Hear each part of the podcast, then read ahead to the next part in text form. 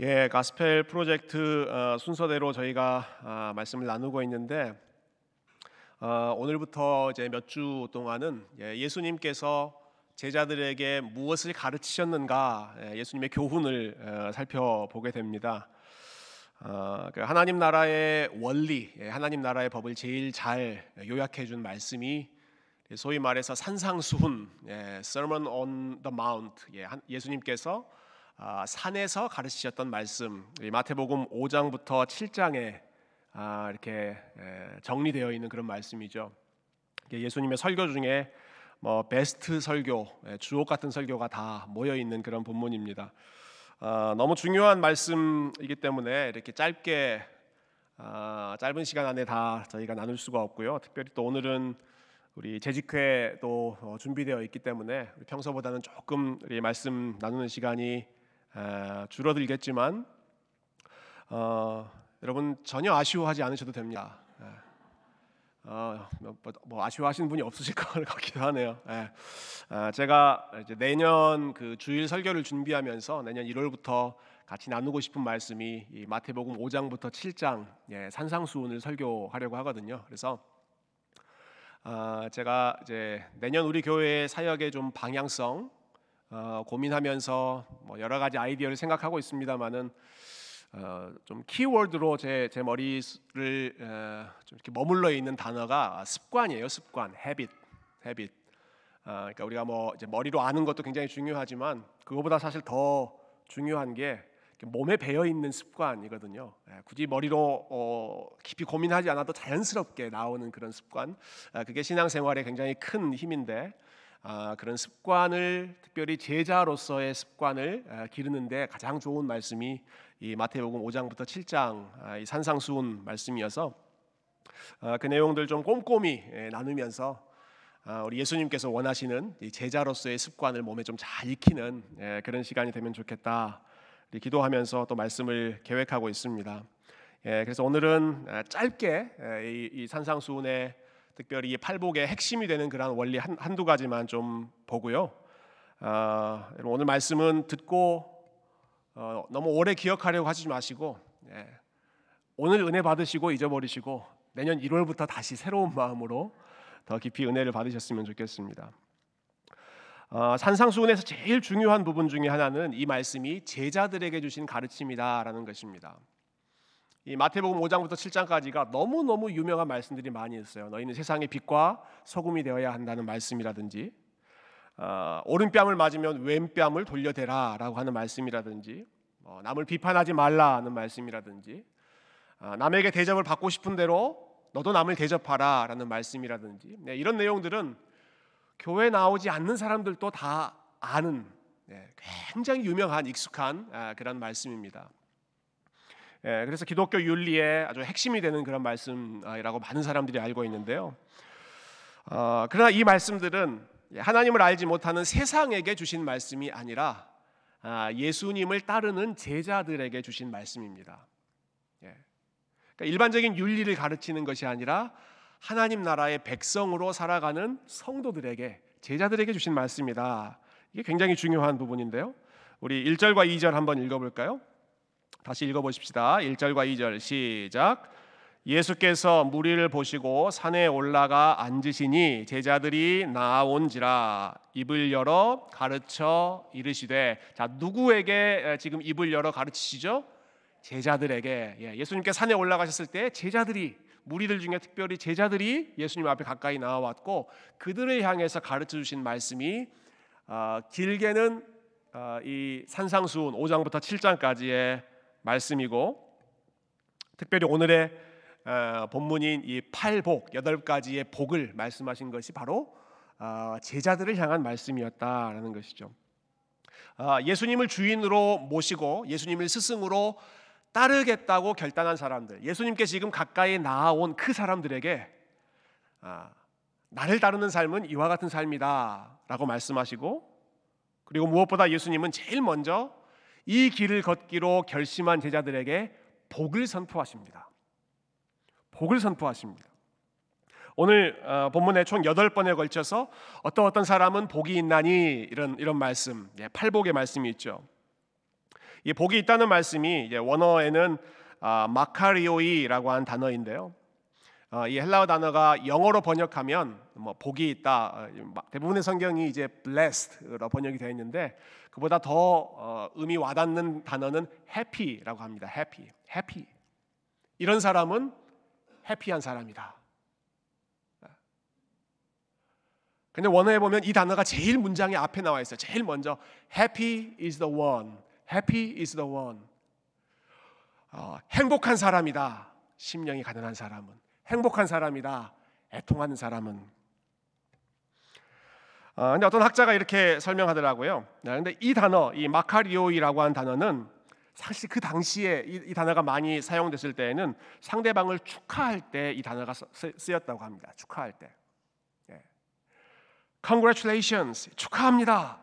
이게 어, 어떤 어떤 사람은 복이 있나니라고 하는 말에 에, 원래 의미에 가장 가까운 뜻이다라고 하는 것이죠. 이렇게 번역할 수 있겠죠. 그러면 Congratulations, 축하합니다. 심령이 가난하십니다. 심령이 가난한 분들에게 축하합니다. 또 애통하는 사람에게는 또 뭐라고 하는 거예요? 애통하는 사람, 아, 우는 사람, 슬퍼하는 사람에게 지금 뭐라고 하시는 거예요? Congratulations, 축하합니다. 뭘 축하한다는 걸까요? 지금 예수님을 따라서 예수님이 걸어가신 그 길을 함께 걸어가는 그 하나님 나라의 학교에 입학하신 것을 예수님의 제자가 된 것을 Congratulations. 축하합니다. 네. 당신은 해피한 사람입니다. 복 있는 사람입니다. 예수님께서 지금 제자들에게 제일 먼저 그 말씀을 하시는 것입니다. 아이고, 니들 이제 고생문이 활짝 열렸다. 어떻게 할래? 이렇게 말씀하시는 것이 아니라 지금 예수님 앞에 나온 사람, 예수님을 따르기로 결심한 그 사람들을 향해서 뭐라고 하셨다고요? 축하합니다.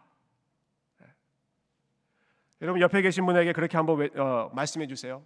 축하합니다. 네, 여러분 축하합니다. 네, 여러분 진짜 축하합니다. 네. 뭘 축하하세요? 뭘 축하하시겠어요? 이 자리에 앉아서 어, 함께 찬양하고 하나님 말씀을 듣고 어, 하나님께 함께 기도하고 또 하나님 나라의 일을 같이 고민하는 이 모임에 함께 앉아 계신 것, 그리스도의 몸에 belonging, 예, 그리스도의 몸에 속하게 되신 것을 우리 주님의 이름으로 축하드립니다. 예, 이럴 때 좀 아멘 크게 하셔도 돼요. 예, 예, 예 내년부터 습관, 예, 습관. 제가 아멘을 계속 좀 습관화 시킬까 하는 생각이 좀 어, 드는데 어, 여러분 제자의 삶은 행복한 삶이고 우리 하나님께서 축하하시는 삶인 줄로 믿습니다. 어, 그런데 예수님께서 축하하시는 이유가 굉장히 에, 독특합니다. 예. 왜 축하해야 하는가? 왜 행복해야 하는가? 왜 우리가 기뻐하고 무엇 때문에 즐거워하게 되는가? 그 이유, 그 내용이 사실은 예상 바뀝니다. 어, 오늘 여덟 가지의 복에서 가르치고 계시는 행복한 삶, 축하받는 삶은 어, 일반적으로 세상에서 축하하는 삶, 세상에서 행복하다고 말하는 그러한 삶과 정반대의 삶입니다. 네, 굉장히 아주 독특한 부분이죠. 어, 여러분 세상에서는 가난한 것보다 부유한 것을 축하합니다라고 합니다. 어, 우는 것보다 웃는 삶에 대해서 행복한 삶이라고 이야기합니다. 배고픈 것보다는 배부른 것, 예, 그것을 축하한다고 하고 욕을 먹는 삶보다는 칭찬을 듣고 예, 핍박을 받는 삶보다는 아주 평탄한 그런 삶을 더 복된 삶이라고 어, 축하받을 삶이라고 생각하죠. 근데 예수님은 정반대로 말씀하십니다. 가난한 자가 복이 있고 애통하는 자가 복이 있고 의에 줄이고 목마른 자, 배고프고 굶주린 자가 복이 있고 아, 나로 인하여 욕을 먹고 박해를 받는 자가 복이 있다. 세상에서 복된 삶이다라고 생각하는 것과 하나님 나라에서 축하받는 삶이 동일하지 않다. 사실은 정반대다라고 하는 것이죠. 아, 제가 사진 하나 보여드릴게요. 어, 아주 의미가 있는 사진인데요. 특별히 우리 우리 이 지역에는 더더욱 의미가 있는 그런 사진일 것 같아요. 어, 이 무슨 사진인 것 같으세요? 예, 올림픽 메달입니다. 예, 특별히 어, 왼쪽 사진에 보면 그 제일 위에 도시 이름이 들어가 있죠. 아틀란타. 예, 아틀란타 올림픽 때 사용됐던 메달입니다. 어, 1996년이었고 저기 옆에 뭐 성화 거기 보면 100이라고 하는 숫자가 써져 있죠. 예, 여러분 알고 계셨어요? 그 아틀란타 올림픽이 올림픽 100주년이었다라는 것을 모르셨어요? 얼마나 좋은 교회입니까? 이런 것도 여러분들에게 알려주시고. 예. 어, 여러분 다운타운에 가면 올림픽 공원이 있잖아요. 올림픽 공원. 예, 올림픽 공원 그 공식 이름이 어떻게 됩니까? 센테니얼 올림픽 파크 이렇게 되어 있죠. 센테니얼이라는 말이 100주년이라고 하는 뜻이거든요. 아, 그러니까 아틀란타에 있는 올림픽 100주년 기념 공원. 예, 그게 저와 여러분이 살고 있는 이 지역의 이 프라이드 예, 중에 하나죠. 어, 제가 정말 보여드리고 싶은 것은 그 오른쪽에 있는 이 펜싱 어, 그 경기의 메달인데 어, 그 메달에 보면 제일 밑에 라틴어로 이렇게 적혀 있어요. Citius, Altius, Fortius. 이게 올림픽의 표입니다. 올림픽의 표. 예, 라틴어로 되어 있는데 어, 그 다음 사진 보여주시면 영어로는 faster, higher, stronger. 한국말로는 더 빨리, 더 높이, 더 강하게. 네, 여러분 이게 올림픽의 표입니다. 올림픽의 표. 더 빨리, 더 높이, 그리고 더 강하게. 예. 그래서 얼마나 빠르고 얼마나 높고 어, 얼마나 강한가 하는 것을 겨루는 게 이 올림픽 예, 경기잖아요. 어, 여러분 이게 올림픽의 정신이고 사실은 이것이 세상의 정신입니다. 세상에서 일반적으로 좋아하는 것이 faster, higher, stronger죠. 더 빨리, 더 높이, 그리고 더 강하게. 이 정신이 가장 분명하게 노골적으로 표현된 시대가 그리스 로마 시대이고 그리스 로마 문명이고 지금 예수님께서 사시던 이 지역에 네. 예. 에벤 예셀이 안녕. 예. 어, 어린아이들이 내게 오는 것을 예수님 좋아하셨으니까 네, 같이 예배드리는 것 아, 즐거운 일입니다. 더 빠르게 더 높이 더 강하게 이게 올림픽 정신이고 그리스 로마의 문명이고 그리스 로마 제국이 이것을 열심히 노골적으로 추구했던 예, 그런 나라이고 그리고 이것의 피해자들이 유대인들입니다. 유대인들. 예. 그리스 로마 제국, 로마 제국이 이 모토, 이 신념을 가장 강력하게 표현하고 어, 추구했던 그런 나라이고 그리고 아, 그로 인해서 피해를 입고 나라를 빼앗기고 어, 아주 어려움 가운데 살았던 사람들이 이, 이스라엘 땅, 유대 땅 아, 그런 사람들이죠.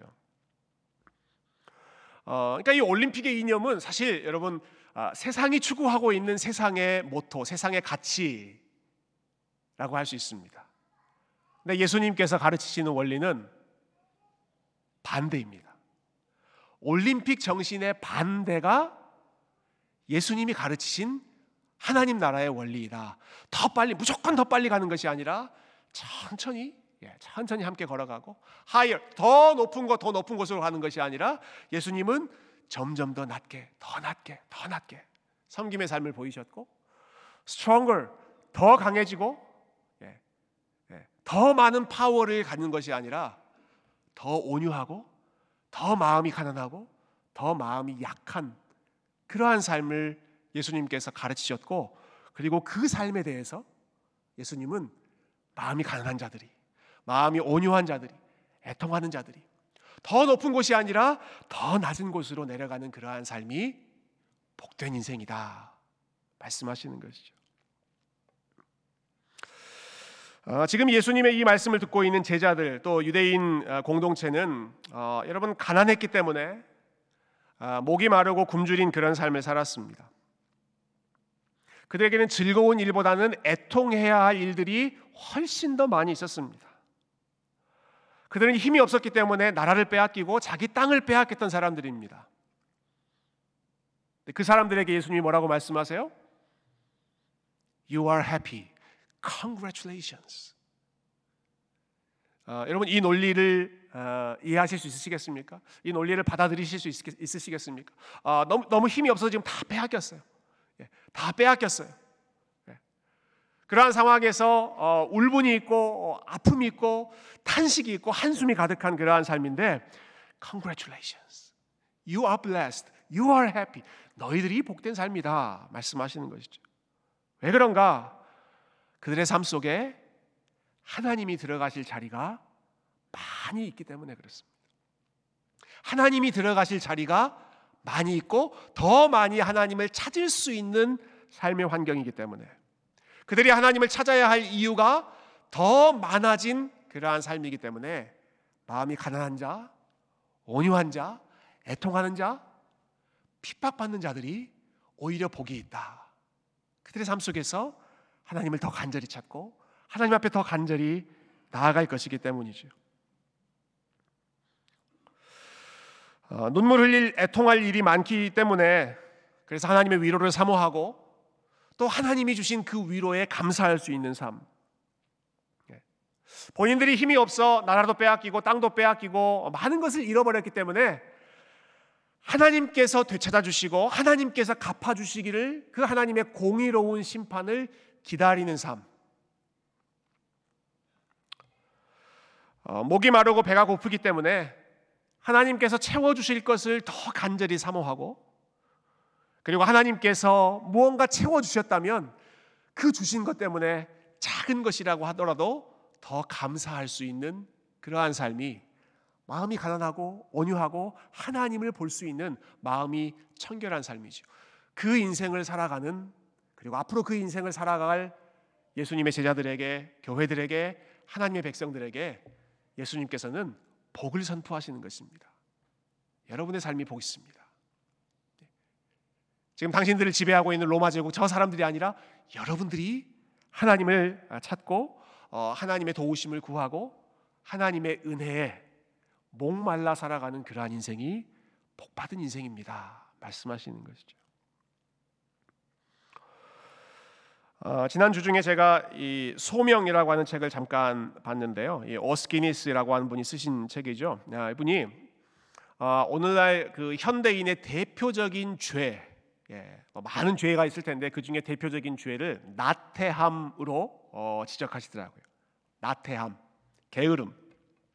아 근데 이 나태하다는 것은 어, 단순히 일을 열심히 안 한다. 예, 뭐 놀고 먹는다 그러한 수준이 아닙니다. 사실은 더 열심히 일합니다. 여러분 역사상 어느 시대보다 더 열심히 일하고 더 많이 예, 바쁘게 살아가는 것이 어, 현대인들의 예, 삶인데 어, 이 저자가 지적하는 나태함이라고 하는 것은 그렇게 분주하게 살면서도 삶을 지루하게 느끼는 것입니다. 예, 삶을 아주 지루하게, 보링하게 느끼는 거예요. 어, 다른 신학자는 제 기억이 아마 토마스 아퀴나스로 기억하는데 이 나태함, 나태함의 죄를 이렇게 정의했어요. 하나님의 선하심에 대해 예, 아직 아닙니다. 예, 하나, 하나님의 선하심, 하나님의 선하심에 대해 냉담해 있는 것, 시니컬한 것. 하나님의 선하심 얼마나 좋은 것입니까? 우리 아까 주의 선하심, 아, 주의 인자하심 아, 같이 노래했잖아요. 예, 하나님의 선하심에 대해서 시니컬해져 있는 것. 냉담해 있는 거예요. God is good. 주님은 선하십니다. 거기에 대해서 so what? 예, 그래서 뭐 주님이 선하신데 so what? so what? God is in control. 하나님이 다스리고 계십니다. 하나님이 모든 것을 주관하고 계십니다. So what? God loves you. 하나님이 당신을 사랑하십니다. 하나님이 당신과 함께 하십니다. So what? 그래서요. 그래서요. So what? 여러분 이게 나태함의 죄. 하나님의 선하심에 대해서 하나님의 일하심에 대해서 아무런 반응 없이 냉담하게 시니컬하게 있는 그 죄이죠. 어, 이 소명의 저자는 조금 길게 이렇게 표현을 했어요. 다시 보여주시겠어요? 예. 나태함의 죄는 아무것도 믿지 않고 아무것도 좋아하지 않으며 아무것도 알고 싶어하지 않고 아무것도 간섭하지 않으며 아무것도 즐기지 않고 아무것도 사랑하지 않으며 아무것도 미워하지 않고 아무 것에서도 목적을 찾지 못하며 아무 것을 위해서도 살지 않는 것이다.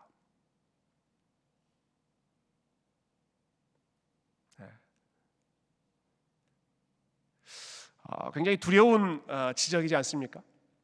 어, 사실은 굉장히 우리가 바쁘게 열심히 살아가는데 예, 어, 이 앞에 어, 하나님 나라라는 그 수식어를 더 넣으면 의미가 분명하겠죠. 하나님 나라의 삶에 대해서 아무것도 믿지 않고 아무것도 좋아하지 않고 알고 싶어 하지도 않고 간섭하려고도 하지 않고 즐거워하지도 않고 더 이상 사랑하지도 않고 미워하지도 않고 그냥 냉담한 냉랭한 시니컬한 그러한 반응으로 그러한 마음으로 살아가고 있는 것이 나태함의 죄이고 그리고 예수님께서는 이 산상수훈의 말씀을 통해서 정반대의 삶을 제자들에게 요구하시는 것입니다.